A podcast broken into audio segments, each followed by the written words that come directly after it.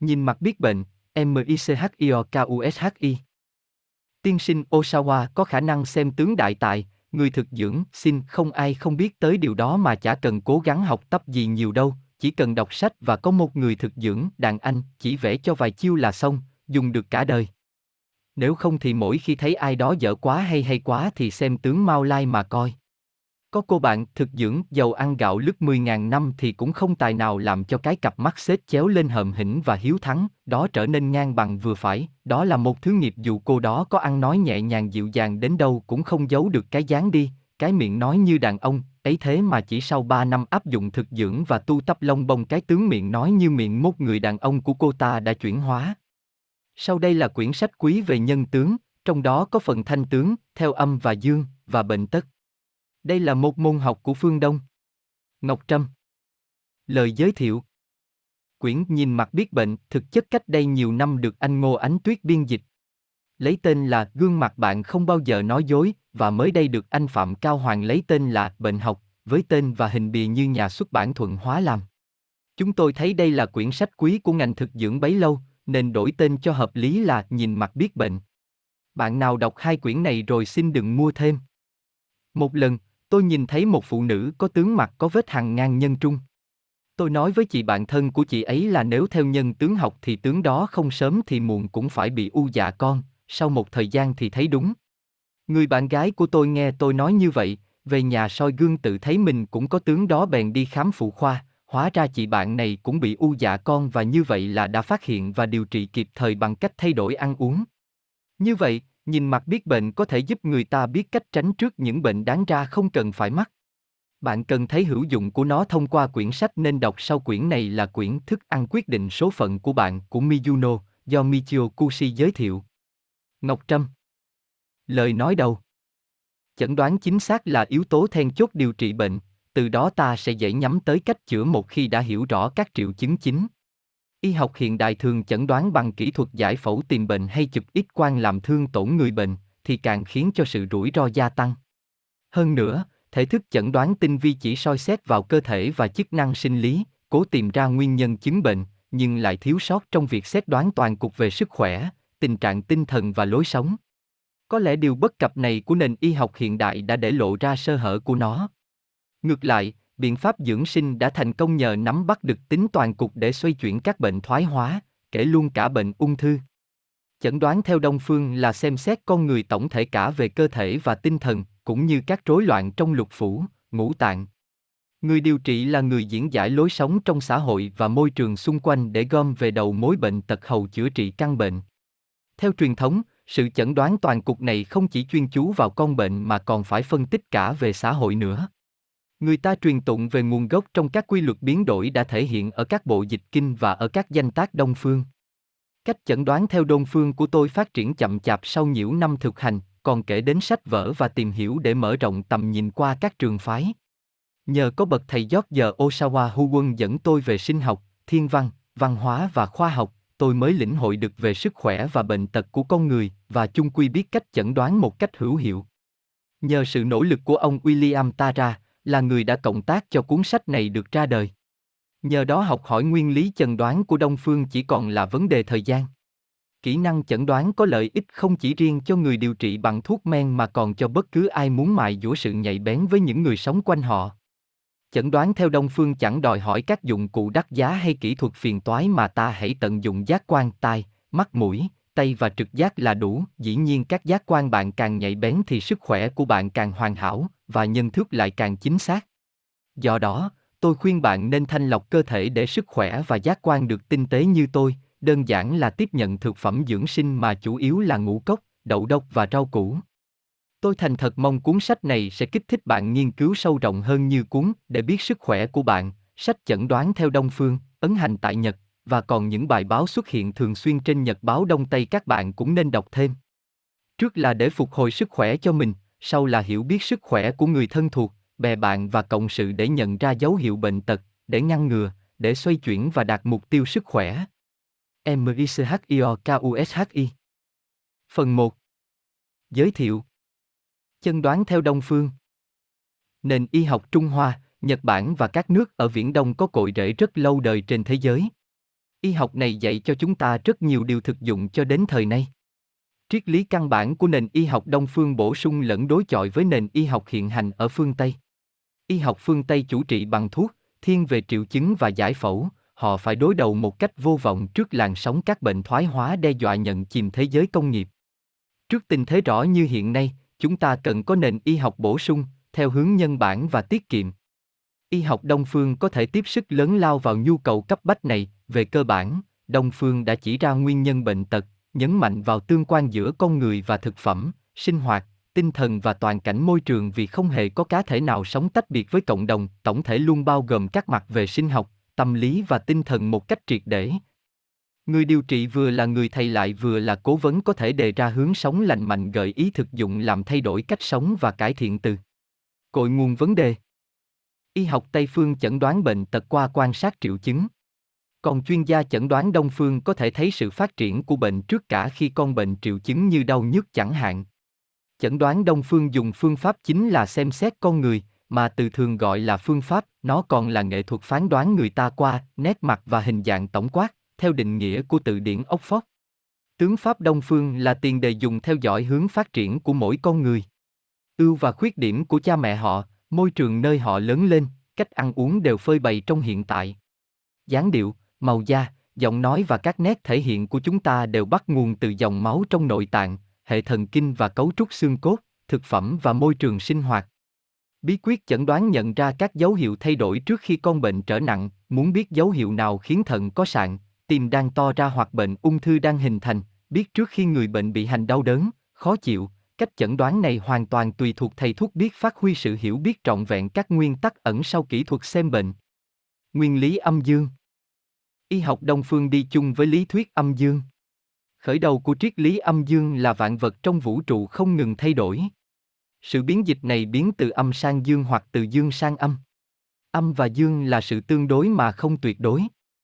Mọi sự vật đều tương phản và bổ túc cho nhau, ví như không có lạnh thì chẳng có nóng, không có lên thì chẳng có xuống, không đối kháng thì không có chuyển động thay đổi. Đạo đức kinh của lão tử đã nói, một sinh hai, hai sinh ra vạn vật. Bất kỳ sự vận động nào có xu hướng rút về, trung tâm, thì đều thuộc lực dương, lực co rút tạo ra sự cô động, tác động, sức nóng, trọng lượng, tốc lực, vân vân. Ở cực điểm, âm thành dương và dương hóa âm. Lực co rút tới cực điểm thì sẽ chuyển sang giãn nở, trái lại thì lực giãn nở tới cực điểm cũng vậy. Nhịp điệu âm dương thống lĩnh vạn vật, từ thủy triều lên xuống, cây cỏ tăng trưởng theo một chu kỳ thống nhất và sai biệt cho đến sự vận hành hàng năm của các hành tinh xoay quanh mặt trời, ta nhận thấy quả tim co giãn trong lồng ngực, phổi hít vào, thở ra, bắp thịt làm có một mặt thì phía sau lại nở ra. Giáo sư George Osawa dựa vào nền triết lý cổ điển của âm dương, đã đề ra 7 nguyên lý và 12 định lý tóm tắt vận hành của chúng. Độc giả nào muốn hiểu thấu đáo nội dung cuốn sách này, tôi đặc biệt lưu ý họ cần học hỏi các nguyên lý và định lý sau đây, nếu bỏ qua chúng mà chỉ chăm chú vào phần kỹ thuật không thôi thì quả là đã tốn công vô ích. 7 nguyên lý trật tự vũ trụ. một, Mọi vật đều là biến thiên của cái một. 2. Mọi vật đều biến dịch. 3. Mọi cái đối kháng đều bổ túc cho nhau. 4. Không có vật gì giống hệt nhau. 5. Cái gì có bề mặt thì có bề lưng. 6. Bề mặt càng lớn thì bề lưng càng rộng. 7. Cái gì có đầu thì có cuối. 12 định lý của nguyên lý thông nhơ tờ. Một cái một biến thành âm dương, nảy sinh đối cực khi nó co rút tới điểm phân đôi. Hai âm, dương không ngừng nảy sinh từ điểm co rút phân đôi. Ba Âm là ly tâm, dương là hướng tâm. Âm và dương cùng phối hợp tạo ra năng lượng và mọi hiện tượng. 4. Âm hút dương và dương hút âm. 5. Âm đây âm và dương đây dương. 6. Lực đẩy nhau theo tỷ lệ sai biệt các thành tố giống nhau và lực hút nhau theo tỷ lệ sai biệt các thành tố đối nhau. 7. Mọi hiện tượng đều hư ảo, các tổ hợp không ngừng biến dịch. 8. Mọi vật đều chứa sẵn đối cực. Không có gì hoàn toàn âm hay hoàn toàn dương. 9. Vạn vật đều có hoặc âm hoặc dương trội hơn, không có gì trung hòa.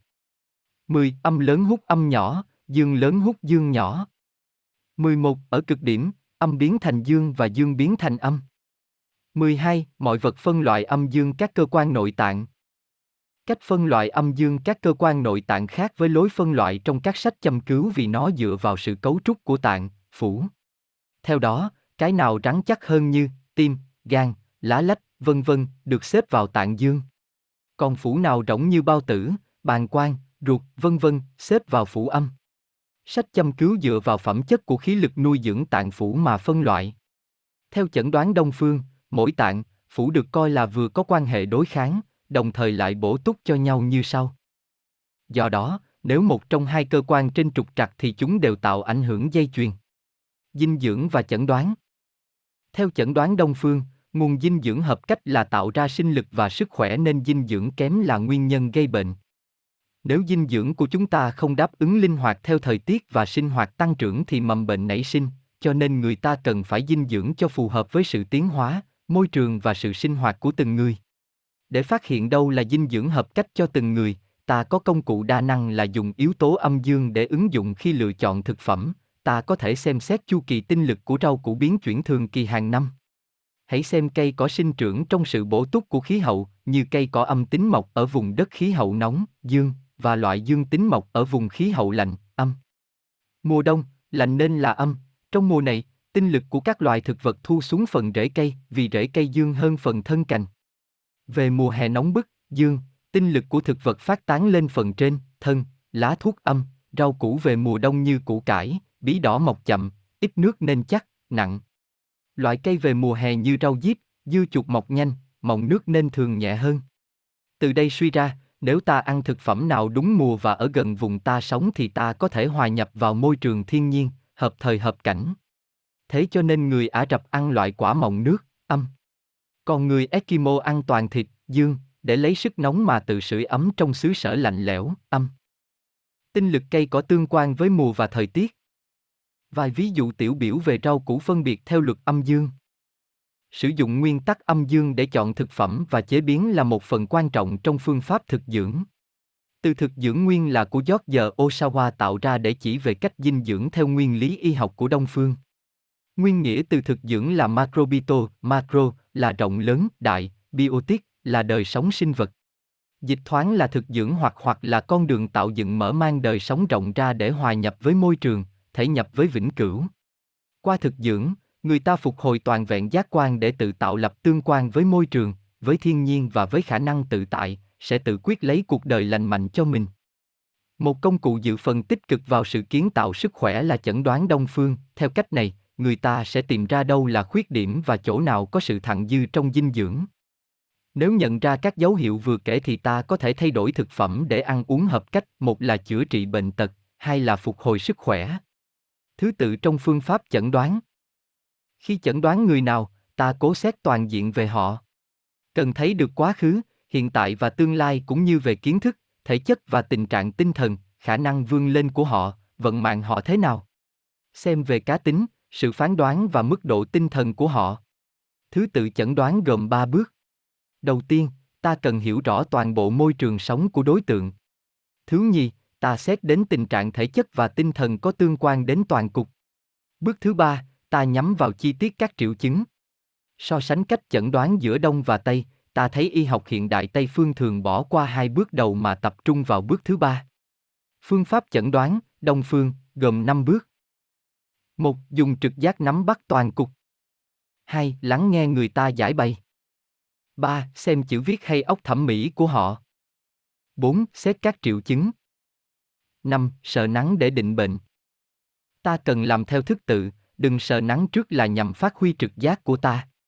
Như thế dù không gặp đối tượng, ta vẫn biết tình trạng của họ bằng trực giác, kế đến, khi họ đến gặp ta là ta đã có sẵn ý niệm về họ rồi. Có thể ta không biết chi tiết, nhưng đã cảm nhận đầy đủ vấn đề của họ. Hẳn là bạn đã trải qua kinh nghiệm về việc này, đó là khi gặp người lạ, bạn đã cảm nhận trước được cá tính và tinh thần của họ. Đến lúc xem xét lại bằng nghe, nhìn, sờ nắng, bấy giờ thì chi tiết bệnh sẽ cộng thêm vào sự nhận biết ban đầu. Bằng cách phát huy giác quan, bạn còn chẩn bệnh ngay cả người gọi bạn qua điện thoại hay qua nét chữ viết. Dĩ nhiên là người ta sẽ không vừa lòng theo cách trên nên hai bên sẽ cần gặp mặt. Hơn nữa, ngồi nói chuyện với họ rồi sờ nắng chỉ là cách xác định phụ nhưng có thì vẫn hơn. Trục giác nhạy bén như vừa trình bày là điều cốt tủy trong y học cổ truyền Đông phương, buồn thay, đại đa số y sĩ Đông và Tây lại thiếu hẳn khả năng này. Bây giờ, chúng ta hãy xét thêm vào chi tiết, thứ tự của phương pháp chẩn đoán. Mới thoạt nhìn, người bệnh, hãy tự hỏi xem họ bao nhiêu tuổi, tuổi theo năm tháng không quan trọng bằng tuổi sinh học vì một người tuổi đời 18, nhưng về mặt sinh lý và tinh thần có thể lại già hơn những người cùng lứa cỡ 2 tới 3 năm, trong lứa tuổi 20. Trẻ hơn 5 tuổi, trong lứa tuổi 40, và cứ thế tiến tới. Kế đến, hãy đánh giá mức phát huy trí tuệ xem họ có nghiêng về mặt tinh thần hay không. Trí phán đoán của họ đến đâu? Rồi phân định xem mức phát triển của họ có đều đặn hay trồi sụt. Người đó có ngăn nắp hay bừa bãi?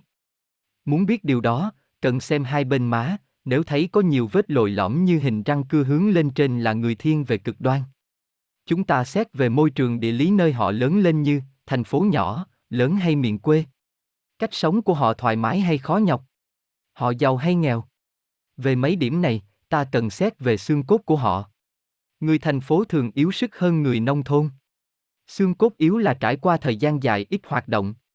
Ta còn dùng yếu tố trên để mường tượng quá khứ và tương lai của họ ra sao nếu còn giữ lối sống như ngày nay. Khi con người trở nên mạnh khỏe, họ ưa hoạt động xã hội hơn. Người có năng lực lãnh đạo, khả năng thiên phú sẽ lộ ra ở tầm vóc vững chắc, có bàn tay lớn, đôi tai to, giày ép sát vào hộp sọ. Sau khi bạn đã có ấn tượng tổng quát, là lúc bạn xem thêm vào chi tiết.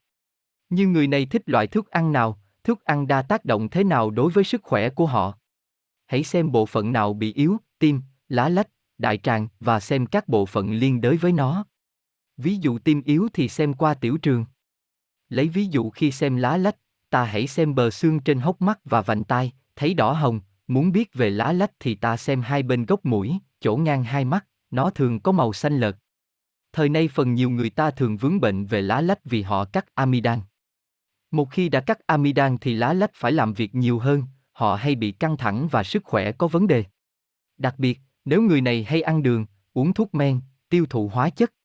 Các amidan khiến người ta kém tính đề kháng vì hay ăn uống những thứ kể trên. Lá lách là cơ quan lọc máu và hệ bạch huyết, mà amidan cũng có chức năng như vậy, amidan bị sưng là dấu hiệu chỉ các chất độc bị dồn về đó. Cho nên khi các amidan là chức năng thanh lọc độc tố của nó bị hủy hoại, từ đó trở đi, chất độc lan ra các bộ phận cắt trong nội tạng. Phương pháp chẩn đoán trình bày trong sách này liên kết với y học phòng ngừa, nó coi các triệu chứng chỉ là dấu hiệu, có thể xoay từ bệnh sang vô bệnh để về với sức khỏe ban đầu. Phôi thai Chúng ta cần phân biệt giữa hai khái niệm, tình trạng và thể trạng của con người. Thể trạng được quyết định trước khi con người sinh ra, nó mang những đặc trưng của cha mẹ, tổ tiên và cả những thức ăn người mẹ dùng suốt thời kỳ phôi thai phát triển. Từ cấu trúc xương, khuôn mặt, bề sâu rộng của hộp sọ, hình dạng chân tay đến một vài chừng mục về chiều cao và ngang của thân thể, chiều dài cẩu đôi chân. Chính những điều này hợp thành thể trạng con người, các đặc điểm xuất hiện màu sắc và kết cấu da, biểu lộ tình trạng của con người đó. Thay đổi tình trạng của mỗi người tương đối dễ thông qua chế độ ăn kiêng nghiêm ngặt hay những thay đổi khác trong cách sống. Nhưng để thay đổi thể trạng thì hầu như không the. Những gì xảy ra cho phôi thai là điều mấu chốt, nó quyết định sức khỏe và hạnh phúc của đứa trẻ sau này. Cơ thể ta có ba hệ chính, hệ tiêu hóa, thần kinh và tuần hoàn. Hệ tiêu hóa của phôi thai nằm bên trong, dương, và hệ thần kinh lại ở bên ngoài, âm. Khi cả hai hệ này phát triển, tự chúng tập trung thành những yếu tố đối nghịch do vậy thay đổi theo hai hướng hoàn toàn đối nghịch nhau. Chất khoáng được đưa ra phía sau còn chất đạm, béo, vân vân, dồn tới phía trước, phần âm ngoài cơ thể hút dương, trở nên săn chắc, hình thành cột sống và lưng. Ngược lại, phần dương bên trong hút âm, mềm đi, hình thành các cơ quan nội tạng. Sự biến đổi này là một minh chứng tuyệt vời của hai khái niệm âm và dương, không phải là tĩnh tại mà năng động và luôn biến đổi. Phần dưới của hệ tiêu hóa, ở dưới lồng ngực điều khiển các thức ăn dương tính như chất trắng, lỏng. Phần trên lồng ngực phát triển thành những bộ phổi dung tích co giãn để chứa chất âm tính như không khí. Hệ thần kinh cũng được chia thành hai phần. Vào thời điểm đang tiến hóa của phôi thai, khi phôi thai chưa có ý thức, thần kinh chỉ là một hệ đơn giản, không khác biệt, có đặc điểm của trực giao cảm. Sau đó hệ này lại được chia thành hệ thần kinh trung ương và hệ thần kinh tự trị, sau cùng, hệ tự trị phân hóa thêm thành hệ thần kinh trực gai ô cảm và đối giao cảm. Hệ trực giao cảm thì làm các cơ quan nội tạng thuộc âm thì bành trướng, thuộc dương thì co rút còn với hệ đối giao cảm thì ngược lại, làm cơ quan thuộc âm thì co rút còn thuộc dương thì bành trướng, xem hình. Làm sao để chia các chức năng của hệ tuần hoàn theo hai khái niệm âm và dương? Máu đỏ và sinh động thuộc dương. Bạch huyết trong suốt từ từ tập trung chất lỏng đã được sử dụng trong cơ thể từ ngoại biên và vận chuyển chúng về tim. Một lần nữa, những hệ thống này lại phân âm và dương, tán ra rồi tụ lại. Trong cơ thể có hai đối cực chính trước và sau. Chất trắng, lỏng và không khí, tất cả được đưa vào từ phía trước, theo con đường từ phía trước. Sau đó nhưng rung động biến đổi từ ngắn, dài và từ tính thu hút đều được đưa vào từ phía sau, hệ thần kinh. Thức ăn, dương, được cuốn xuống theo đường xoắn trôn ốc và trung tâm phía dưới chuyển tải. Các rung động, âm có khuynh hướng đi lên cũng chuyển động theo hình xoắn ốc lên não. Vô hình chung, hai khu vực này được gọi là đan điền và thiên nhãn. Chúng cần được giữ cho ấm và mát để duy trì tình trạng âm dương điều hòa. Nếu những hoạt động mặt trước và mặt sau không phối hợp nhịp nhàng thì sự thúc đẩy để kiểm soát thức ăn thần kinh không thể thực hiện được. Hệ tuần hoàn, hệ tiêu hóa và hệ thần kinh đều tập trung tại vùng miệng. Đây là khu vực chặt chẽ nhất trong cơ thể, dương nhất. Dương có thể tập trung và tiếp nhận, từ vùng này ta ăn và thở, vì dương khiến ta nói. Miệng lại là trung tâm của cơ thể, là nơi ta thể hiện quyền tự do và vốn hiểu biết của mình và đó cũng là mấu chốt của mọi hoạt động cơ thể. Bằng cách điều khiển sự ăn uống, hô hấp và giao tiếp, ta điều khiển luôn cả cuộc đời mình. Vậy vùng miệng âm hay dương? Đó là nhân tố hàng đầu quyết định cho đời sống tinh thần và nhân cách của mỗi người, là manh mối để đánh giá toàn bộ con người, do đó ta cần biết cách diễn giải nó. Hãy nhìn người quen, bạn bè, để ý xem họ có hay mím môi hay không là có thể biết họ thuộc loại người chi ly hay rộng rãi, vân vân. Vị trí của bào thai được trình bày theo hình vẽ sau đây. Các tạng phủ trong cơ thể thai nhi có vị trí tương hợp như ta thấy ở cổ tay, liên hệ với phổi. Gót chân và mông liên hệ với cơ quan sinh dục. Khoảng giữa cẳng chân thì liên hệ với bộ tiêu hóa. Còn phần đầu gối và cùi chỏ tương quan với gan, và lá lách, tỳ. Ta thấy cổ tay nằm ngang bộ phổi, có lúc đôi tay che lên tới mặt, bởi vậy, khi ta giật mình, bối rối hay khóc lóc, lập tức cả hai tay tự động che lên mặt, như muốn lặp lại động tác quen thuộc từ khi còn trong bào thai. Sau khi sinh, đôi tay ta thường thống xuống bên sườn và tạo thành tương quan với cơ quan nội tạng. Cho nên bây giờ, cổ tay là đại diện cho chức năng sinh dục. Nếu cổ tay bị đơ, không mềm dẻo thì ắt là nội lực trong bộ sinh dục cũng bị trở ngại, tắc nghẽn. Ngược lại, cổ tay linh hoạt thì hoạt động sinh dục cũng thông suốt. Trong mùa hè, lợi dụng người ta hay mặc quần áo ngắn khi ở nhà hoặc khi bơi lội, ta sẽ dễ thấy các dấu vết, nốt ruồi, mau mạch họ giãn nở hay co thắt. Hãy để ý màu sắc da dẻ tổng quát. Tuy nhiên, bất cứ khi nào trong năm, ta vẫn có thể xoa bóp cho họ để định bệnh. Trong khi xoa bóp, ta có thể thấy chân họ có dấu hiệu mọng nước hay săn chắc.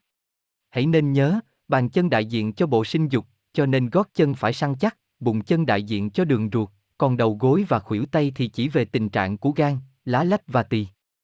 Nếu xương sống ai bị cong thì chắc chắn cơ quan nội tạng phần xương cong đó không sưng tấy thì cũng bị giãn ra. Xương sống cong khiến miếng sụn đệm bị lệch, vẹo. Vậy sụn đệm có đều không? Nếu mé trong viền sụn hở lớn là dấu hiệu thận âm, vì người này đã ăn quá nhiều đường và nước, còn nếu sụn hở chút ít thì đó là dấu hiệu thận dương, vì do người ta ăn uống nhiều thịt, cá hay muối, nhưng tình trạng này rất hiếm. Khi chẩn đoán, ta dây mạnh vào phần xương sống cong, nếu cảm thấy đau tại đó thì đúng là cơ quan nội tạng đang bị trở ngại. Khuôn mặt không ai có một cơ thể hoặc cái đầu thật cân xứng cả. Mỗi người chúng ta mỗi khác, tùy vào loại thức ăn nuôi dưỡng chúng ta khi còn trong bụng mẹ. Hình dạng khuôn mặt có thể tiết lộ thể trạng của một người qua tình trạng khi còn là một bào thai. Chúng ta có thể chia khuôn mặt thành ba phần như biểu đồ dưới đây. 7 ngày sau khi thụ thai, trứng đã thụ tinh, theo vòi dẫn trứng đi xuống đáy tử cung và cơ thể mới liền nhanh chóng tăng kích cỡ trong 21 ngày, tiếp theo 28 ngày đầu tiên này hình thành nên phần trên của khuôn mặt. Nếu trong giai đoạn này bà mẹ có dùng thuốc và các chất hóa học, nó sẽ ảnh hưởng vào cả cuộc đời đứa trẻ, nếu trước khi thụ thai mà uống thuốc sẽ ít bị ảnh hưởng hơn, bớt, chằm thường xuất hiện trong giai đoạn này. Trong 63 ngày tiếp theo, hình thành phần giữa khuôn mặt. Như vậy trong 91 ngày, toàn bộ cấu trúc khuôn mặt cơ bản đã hình thành. Phần cuối của khuôn mặt hình thành ngày càng rõ nét trong suốt 189 ngày còn lại trong thời kỳ thai nghén. Sự hình thành các bộ phận ở bào thai phát triển liên tục nhưng mỗi bộ phận chia giai đoạn phát triển như sau, trong 3 tháng đầu, hệ thần kinh phát triển nhanh chóng. 3 tháng cuối là phát triển hệ tiêu hóa và hô hấp.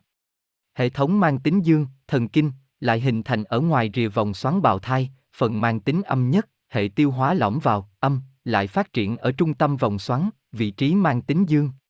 Để cân bằng giữa hai hệ thống này là hệ tuần hoàn. Vì thời gian thai nghén kéo dài 9 tháng nên ta chỉ nằm trong bụng mẹ trong ba mùa. Sự phát triển của chúng ta theo bốn cách ứng với ba mùa, xuân, hạ, thu, hạ, thu, đông, thu, đông, xuân, đông, xuân, hạ. Thời xưa, người ta ăn nhiều thức ăn dương vào màu đông và thực phẩm âm về mùa hạ. Điều này dẫn đến từng phần trên khuôn mặt co vào, dương, hoặc nở ra, âm, tùy theo mùa nào khi nó hình thành. Chúng ta có thể nhìn mà biết một người quá 40 tuổi sinh vào mùa nào.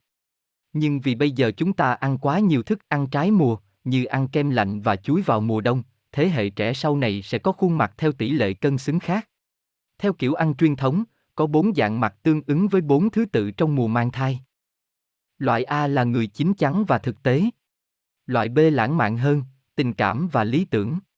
Loại C là người trí thức hay suy nghĩ, loại D là người ham hoạt động, là mẫu người hành động. Thể trạng Mọi vật được hình thành bởi lực co vào, sức co khi đạt tới độ tuyệt đối thì nó lại giãn ra. Vật chất vì vậy có khuynh hướng dương bên trong, nén chặt, và âm bên ngoài. Lực co vào càng mạnh thì lực giãn ra càng lớn.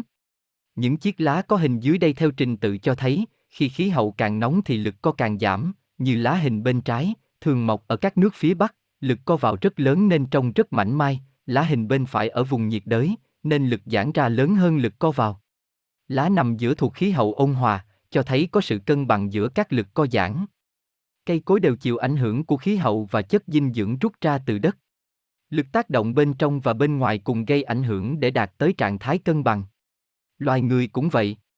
Chúng ta chịu tác động từ thiên nhiên và xã hội, và ta lại sản sinh ra nội lực bên trong. Tất cả yếu tố này ảnh hưởng đến hình dạng chúng ta.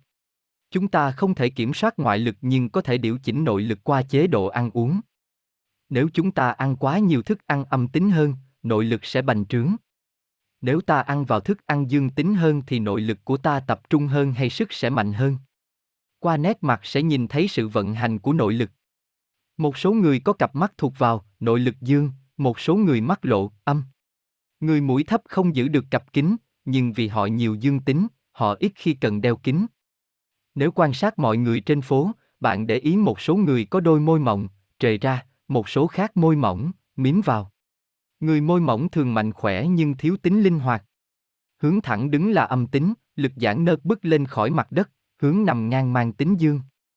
Mắt dài, hẹp vì thế là dương tính, mắt tròn to âm hơn. Mũi dài, hết, cao là âm, mũi rộng, thấp dương hơn. Lỗ mũi rộng biểu hiện thể trạng dương tính. Hàm rộng, khỏe cũng là dấu hiệu dương tính. Người có đôi hàm to, rộng bề ngang thường hăng hái, ham hoạt động thuộc dương tạng.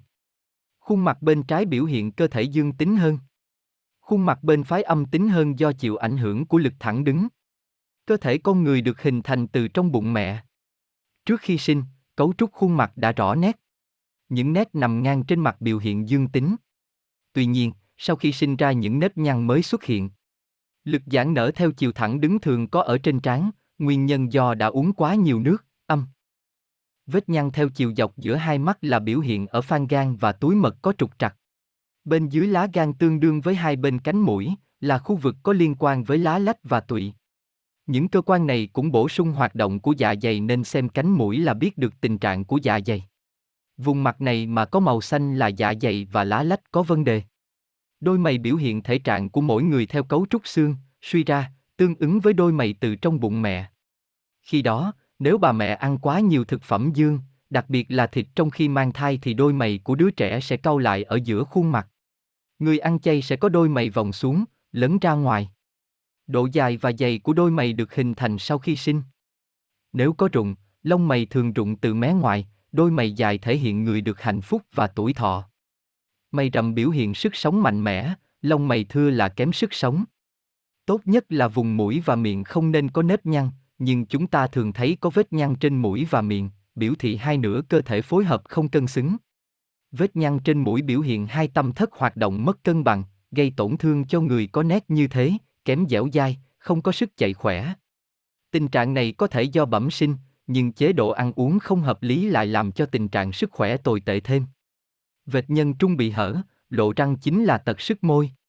Đó là vì quá thẳng âm tính, bởi vì khi bà mẹ mang thai đã không ăn đủ thức ăn dương để có lực thu rút mà gắn liền thành một nhân trung hoàn chỉnh. Nếu mũi phồng to, trông mềm như mọng nước, là biểu hiện tim to do hấp thụ quá nhiều chất lỏng. Nếu phồng như mỡ và cứng thì chứng tỏ trong xoang có trục trặc là do đã từng ăn quá nhiều bơ và phô mai, vùng quanh tim có lớp mỡ bao. Người có chóp mũi căng phồng cứng thì dễ mắc bệnh tim, tim to, co bóp kém linh hoạt. Những vết nhăn trên mặt do các lực âm dương phối hợp. Hình trên, vết nhăn ngang ảnh hưởng bởi lực ly tâm mà nguyên nhân là do ăn đường, mỡ và uống nước quá nhiều. Hình dưới cho thấy ảnh hưởng của lực dương tạo ra những vết nhăn dọc vì ăn quá nhiều mũ và thịt động vật. Hình này giải thích ý nghĩa của những vết nhăn thường xuất hiện trên nét mặt. Vết nhăn càng hàng sâu chứng tỏ bệnh tình trong tạng phủ tương ứng càng nghiêm trọng.